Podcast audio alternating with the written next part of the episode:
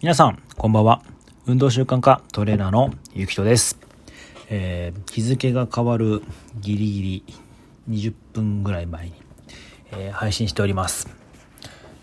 えー、今日、実はですね、えー、実はじゃなくて、今日はオリンピックの開会式ですね。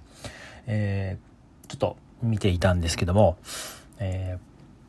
ー、今日僕はあのー、このオリンピックに関わる方に、まあ、実際はパラリンピックなんですがね、えー、と関わる、えー、選手と、ね、今パーソナルトレーニングをさせていただいているんですけども先日その方にちょっとお会いしてトレーニングじゃなかったんですけどちょっと別の件でお会いしたらお菓子をいただきました。あのいつもお世話になってます。っていうとこでん？って思ったんですけどもあの言われた言葉がもう一つありまして自分の誕生日が近いので、えー、お菓子を配ってます。っていうことをおっしゃっていました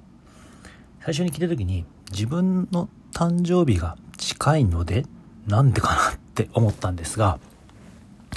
えー、まあそういう時はそうねお祝いをいただくことが多いかなと思うんですが自分の誕生日が近いのでお世話になってる方々に感謝の気持ちを込めて、お菓子を配ってますっていうことだったんですね。でそれ聞いて、ちょっと僕はすごく感動をしまして、お菓子を配る。その誕生日が近いからあえてお菓子を配る。そして、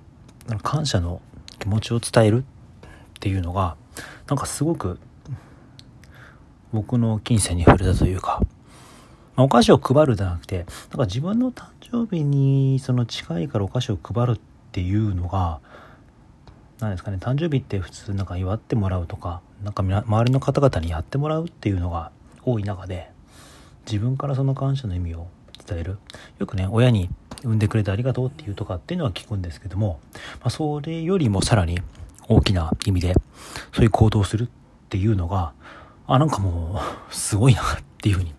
本当に純粋に思いました。僕もちょうど来月誕生日なんですけど、もう早速やってみたいなっていうふうに思いました。もうこうやっていいなって思うことはもうすぐにでもやってみるみたいな感じがちょっといいなっていうふうに思ってます。まあ実際にちょっとやるかどうかもあれなんですけども、なんかそういう、なんですかね、感謝を伝えるとか、周りの方々を気にするって、すごく余裕が、余裕があるっていうとちょっとなんかすごく変な言い方なんですけどもなんか周りをよく見れるとかそういうことなのかなって思うんですよね。うん、なんだちょっと噛みしめながら今 喋ってるので歯切れが悪い感じなんですけどもやっぱり本当にありがとうって言う時は言えると思うんですけど日常の行動にそのありがとうを言えるっていうのはなかなかできなくてそして言うチャンスもなくてそして自分がこうやって1年間、えー、生きてきた中でその締めくくりでそういうことを伝えるってなんかやっぱりすごく素敵だなっていうふうに心から思いました。でその選手とは、えー、パーソナルトレーニングをやってもうどれぐらいになるのかな？半年以上になるのかな？すごく真面目で研究熱心でそして貪欲でやってる方なので、えー、視覚障害のある方なんですけどもとても僕も一生懸命そこの方をサポートしたいなって思えるし少しでも何かできることはないかって思いながらいつも、えー、トレーニングとかをさせていただいております。そしてこの4年に一度の舞台というのがほぼ1ヶ月後に迫る中で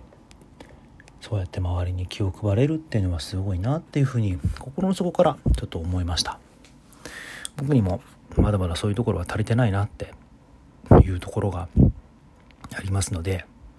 今回のこの彼女の行動を僕もしっかり自分の身に落とし込んで自分ごと化してただその感謝を伝えるんじゃなくてなんで感謝を伝えるのかどんな感謝を伝えるのかっていうことを考えて僕もぜひ1ヶ月後にやってみたいなっていうふうに思います、えー、お菓子が欲しい方はぜひ1ヶ月後ぐらいに僕の周りにいらしてください。はい。そんなオチがあった今日の発信でした。皆さんは、ご自身の誕生日の前に誰に感謝をされてらっしゃいますか？親に感謝をする？家族に感謝をする？いろいろいるのかな？感謝する方はいらっしゃるのかなと思うんですが是非聞いてみたいなって思いました。はい、今日も聞いていただきましてありがとうございました。そして、えー、来月試合をする僕が、えー、サポートしてる選手が本当に誕生日おめでとうございます。素敵な一年にしていただきたいなと思います。それでは今日もお聴きいただきましてありがとうございました。失礼いたします。